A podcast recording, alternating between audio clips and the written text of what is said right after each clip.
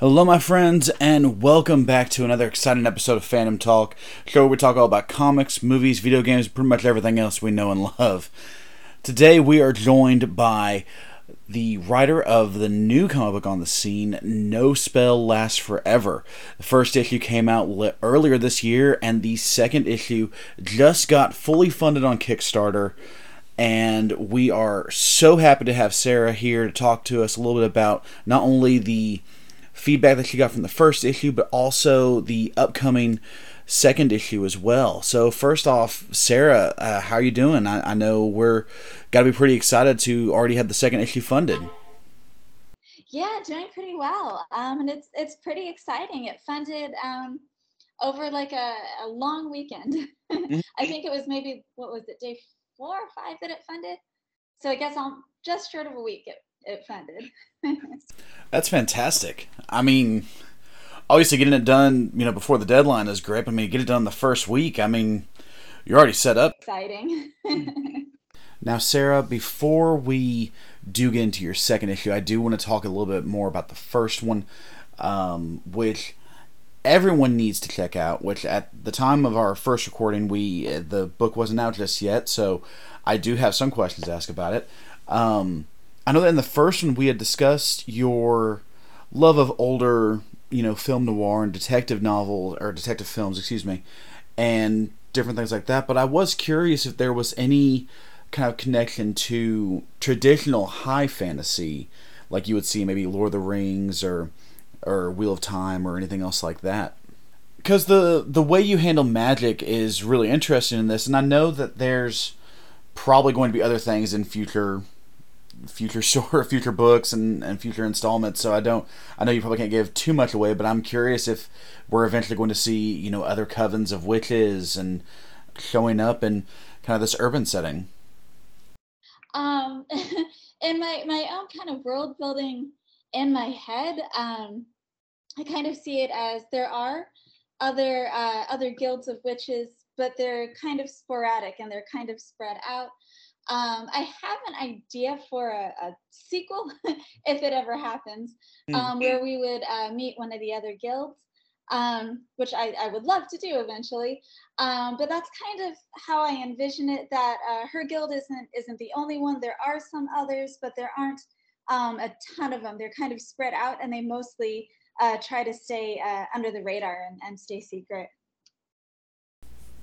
I gotcha. Yeah, that, that definitely makes sense for you know the more modern setting of hiding in plain sight kind of thing. So yeah, I think one of the things that I really did enjoy about your writing, strictly because I went in expecting something just a little bit different, um, I really enjoyed that you kind of played into the more double indemnity side as opposed to you know the Casablancas or the Maltese Falcons, where you don't really have like a solidly good-hearted protagonist. You're you're you're working with people that you're like I'm I'm not I'm not sure are they are they good are they bad should I root for them?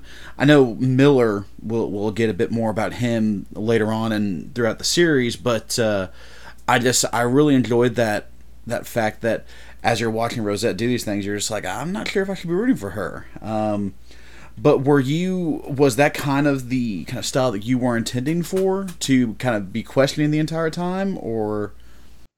Yeah, that was kind of um, kind of what I was going for. That sort of old uh, noir kind of feeling where um, I feel like in a lot of those old noir movies, even like your protagonist will kind of get into some of the the drama sure, um, sure. that's going on.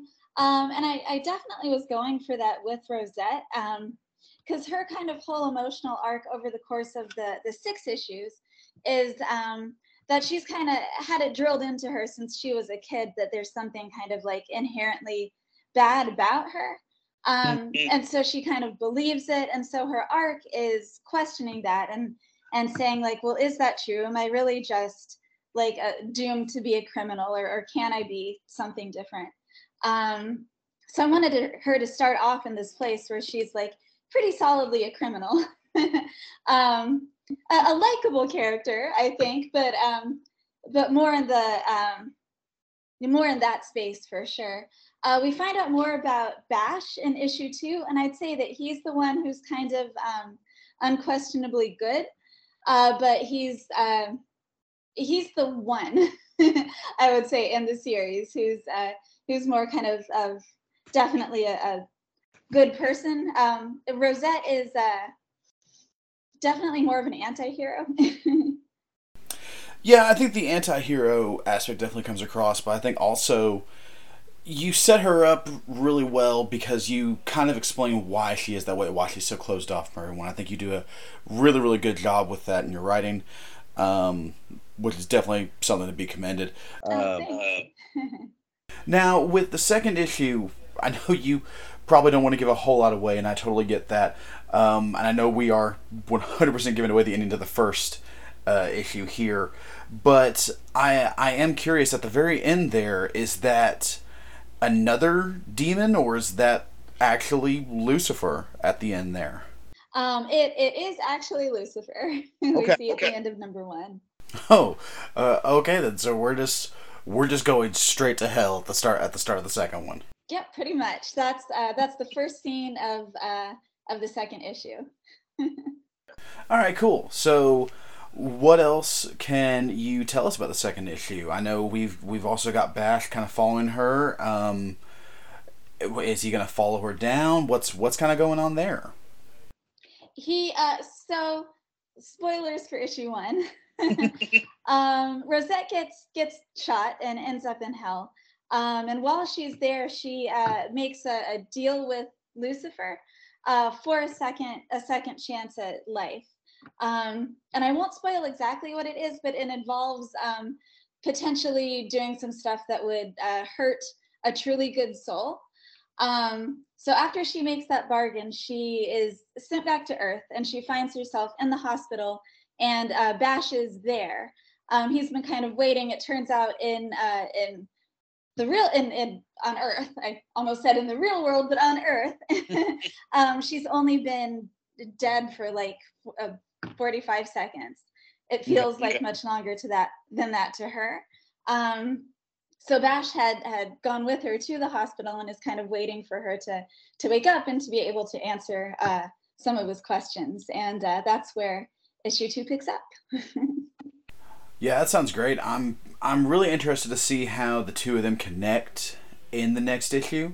Um, and of course, as the series progresses, I'm assuming they're going to connect somehow, strictly because of all the promotional material and everything for your all's first issue.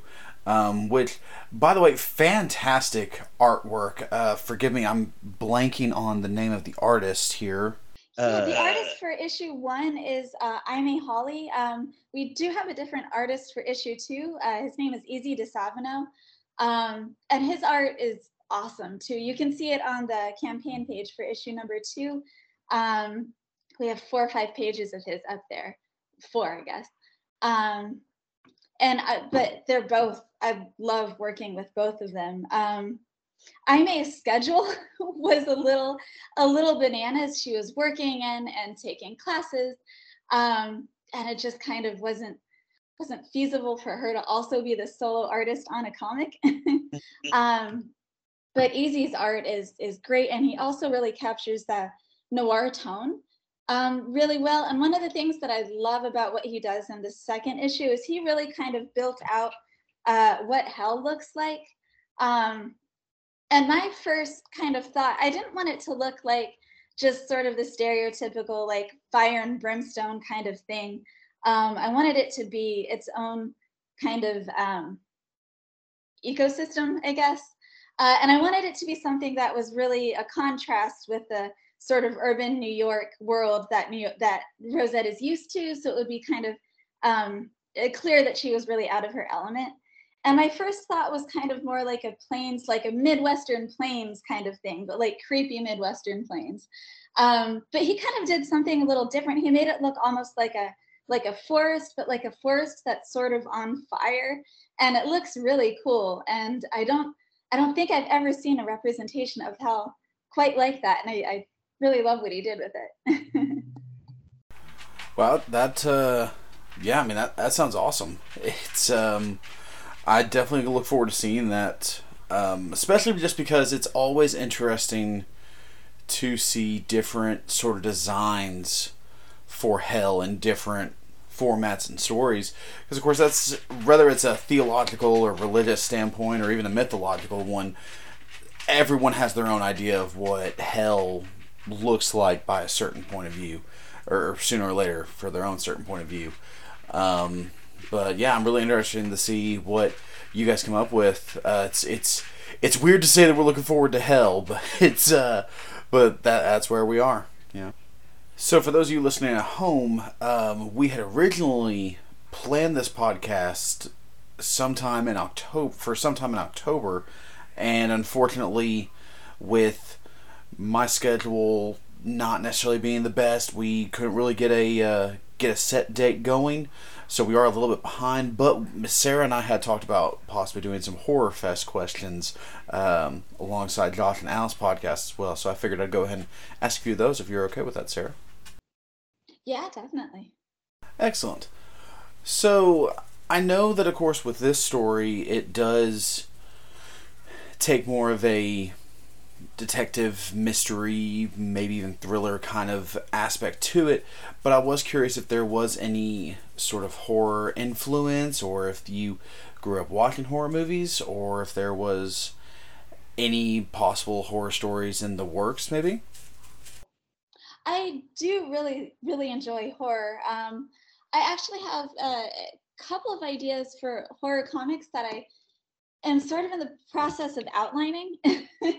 um, I've been pitching some ideas around, and I, I got some advice um, from uh, from an industry pro I know, from someone who said that it's good to have kind of like multiple ideas that you're pitching around rather than just like one or two, because then kind of all your eggs are in one basket. So one of the things I've been working on the last couple weeks is uh, finalizing some outlines for some of the ideas that have been like rattling around in my head.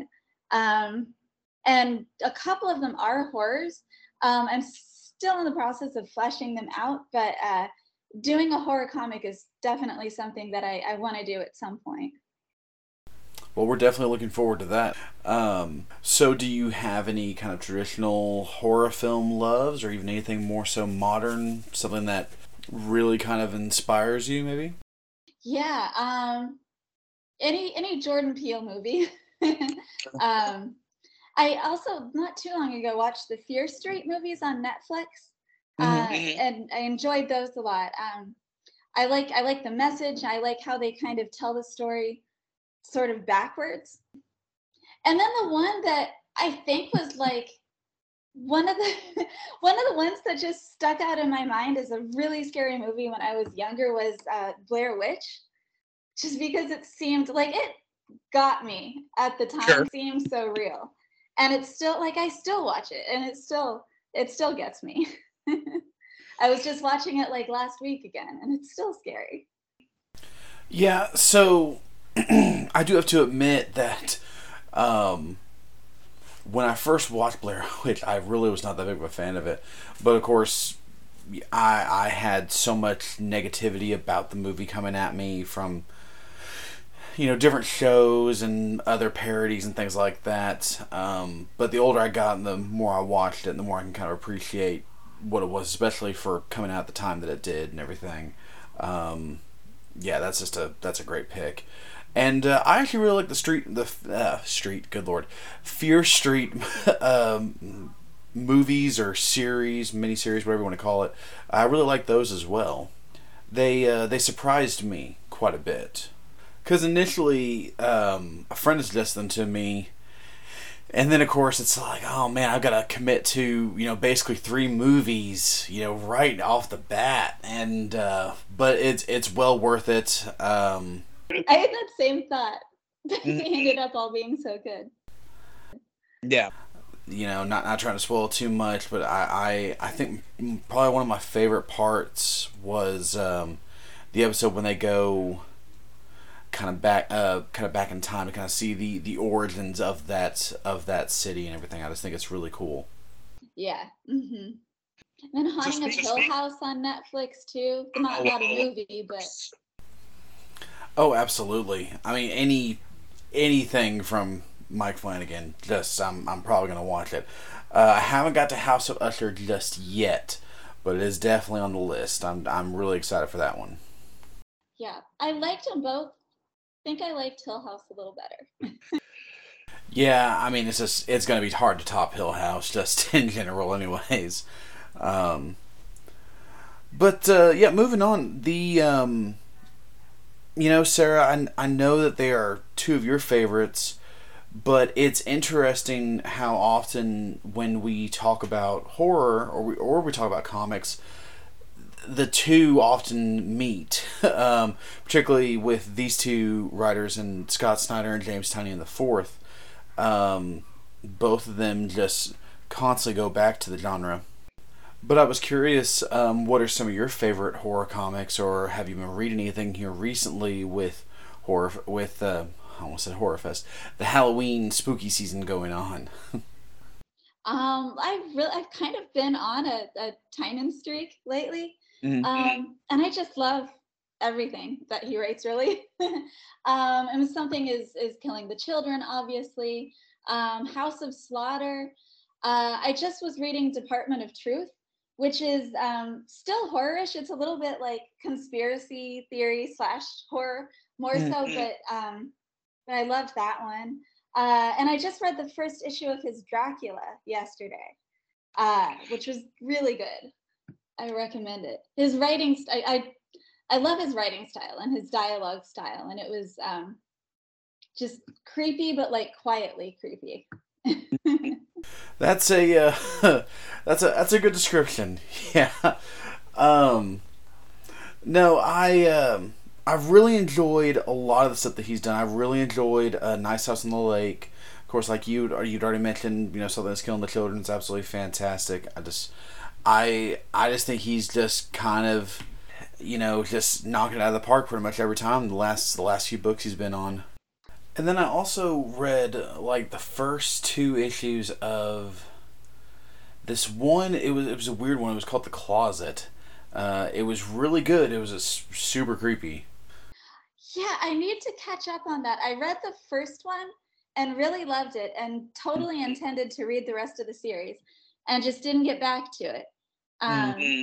But what I have, like that first scene in the bar, is brilliant writing. Absolutely. It's just, there's just, oh man, there's just so many good books out right now. And you're just, you're trying to, you know, decide what to read and you're just like I don't have time and it's the it's this weird kind of double edged sword where on one hand you want everything to be good but at the same time then you're just like there's too many good things I, I can't decide what I need to buy and what I need to read next. It's mm. hard. There's there is so much good stuff out and it's hard to my list just keeps getting longer faster than I can read stuff.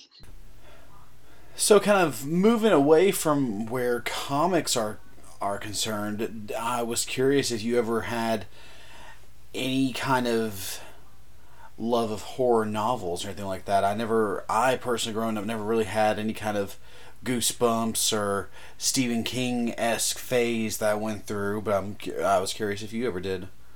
I'm kind of the same way. I haven't read a ton of it. Um, I, have some Stephen King stuff. When I was a kid, I was really, really into the scary storybooks for a while. I didn't have like same thing. I didn't have like an R.L. Stine like goosebumps phase. I kind of wish that I had, but I, I didn't.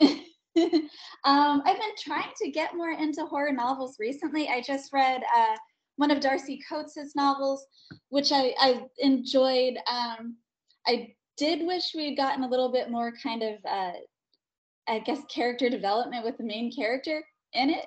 Um, but it was a good like haunted house type of horror. Um, but I'm kind of the same way. I've read a lot more horror comics and watched a lot more movies than than novels. But it is something that I've been thinking about that's been a little bit on my radar lately. Yeah, definitely uh, same here. Because of course, I'm always looking for new books to read, anyways, and new genres and different things to get into.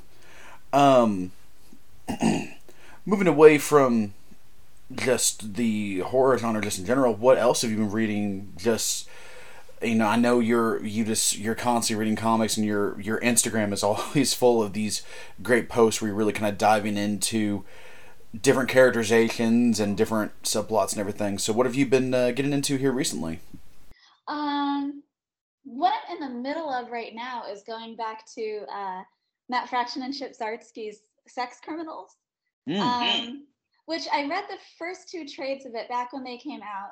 And then it was the same thing. I, I didn't circle back. I think there's six trades, and I never circled back and read the rest of them. So I've been finally getting ca- caught up on that. Um, and I really love it. It's it's so funny. Um, just the the sense of like I I wish I could have been kind of like a fly on the wall when they were talking about some of this stuff because they must have been just cracking each other up. Mm. Um, but also like really heartfelt um, and really sweet and just really really good. Um, what else? And the Dracula I just read. Um, thinking what else do I have on my pull list? Oh, uh, Once Upon a Time at the End of the World, uh, which is on my. I think the most recent issue of it came out like a week ago or something, and I'm one issue behind. Um, but I've really been loving that too.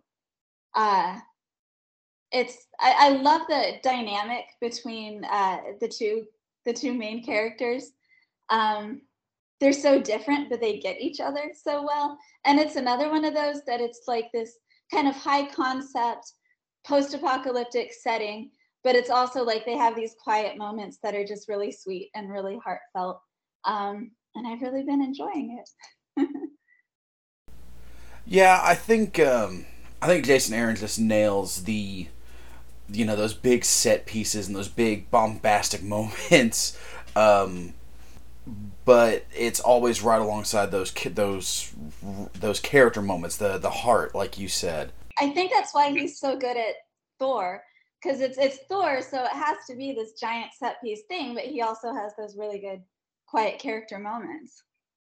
Absolutely, yeah. Jason Aaron's just he's just so great. Um, I haven't had a chance to check out Once Upon a Time at the End of the World yet, um, but I will. We'll probably be adding that to my uh, to my list soon. Of course, like we were already talking about, there's just so many good things out. Um, but yeah. So I did want to circle back to your own writings real quick, um, from one writer to another, because I was kind of curious about something. Okay. Has there ever been a point while you were writing either a, a full story or even just a very central part of one where you basically realized I have to scrap at least like 75% of this um, because it doesn't work with the rest of it? um yeah there has been um a couple of the scripts that i wrote before no spell um i had that issue with. Like there was one that i wrote that was a sci-fi kind of like an x-files or like department of truth style sci-fi. And i wrote a lot of it before i realized that i just I think my the the message like the character arcs, the emotional arcs that I wanted the characters to have like just didn't fit with the action of the story. Mm-hmm. and it was just muddled and I just I scrapped it and I moved on to no spell at that point. But I still there are parts of that story that I still like and I might still circle back to at some point and try to do it with more like clarity and like purpose.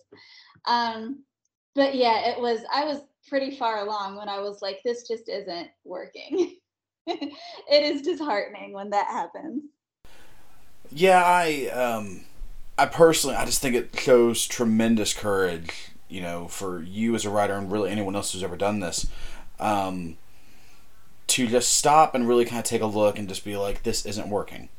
And and I know it's not working and maybe I can come back to it later, but as of right now it's just it's not it's just not there. I was trying something, it just wasn't working. But uh but yeah, I think that's yeah it's it's a tragedy, but I, but I think it I think it is a good thing, you know, and, uh, maybe, maybe we'll see some of those in the future from you, Sarah. Um, but sticking with No Spell, I I was kind of curious about any of the characters. Were they all just personal creations, or was anyone kind of loosely based on someone you know, or anything like that? Yeah, I think um I think probably more so with Bash, and I think he's kind of um, a little bit of an amalgamation of of some people I know who just are like very sweet, good people. mm-hmm. um, I think he's probably the one who has the most of that. Uh, I'd say Dorothea too, even though we kind of only see her in flashbacks, has um, some elements of, of my mom and some elements of my my grandma. Um, uh, are probably some of the most. Oh, and then I'd say uh, Beatrice, Bash's daughter, who uh, we see more of her uh, in later issues. We see a little bit of her in issue one. Um, is I uh, used to work as a, a TA in a Montessori, and there were kids who were a lot like Beatrice at that school, just like confident and uh, just seeming seeming to be really sure of who they were at like such a young age, which I, I loved. And I was um, I was thinking of some of those kids with with Beatrice. I gotcha. Yeah, that's that's awesome. Um, now I do have to ask about one of my favorite my favorite characters. I'm just curious. Are, are we going to see more of Dorothea? I just I really just liked pretty much everything that was said about her, and I'm really kind of intrigued to learn more about her. Uh, we will see more of her in in flashbacks, um, and we will eventually learn uh, the whole story of of what happened to her um, sure. in that flashback that we see in issue one. Uh, what happened leading up to that? Yeah, I can't uh, can't wait for that. I um she was probably the biggest mystery to me because just you know she's the one person who it seems like really understands and wants the best for Rosette, and then all of a sudden she's gone. So I um, yeah, I'm really intrigued to see where the, how that plays out and and what really happened. And Rosette kind of when we uh, in issue one kind of assumes that she knew uh, what happened to to Dorothea. Um, but that kind of becomes a little bit a little bit clouded as the story goes along and, and we find out more about about that whole story. well, we are definitely looking forward to the second issue. Um, of course, the first is fantastic, and everyone needs to go check it out um, on the No Spell Last Forever Instagram, right? On the, the there's a campsite link on your bio, I believe.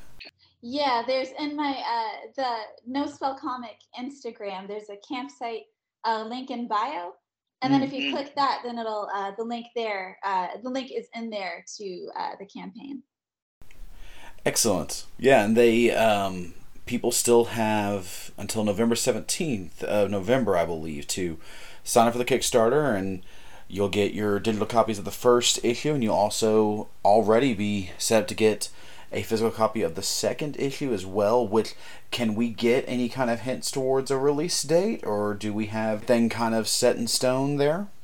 Um, it is hopefully going to be before Christmas. uh, all of the art is done actually.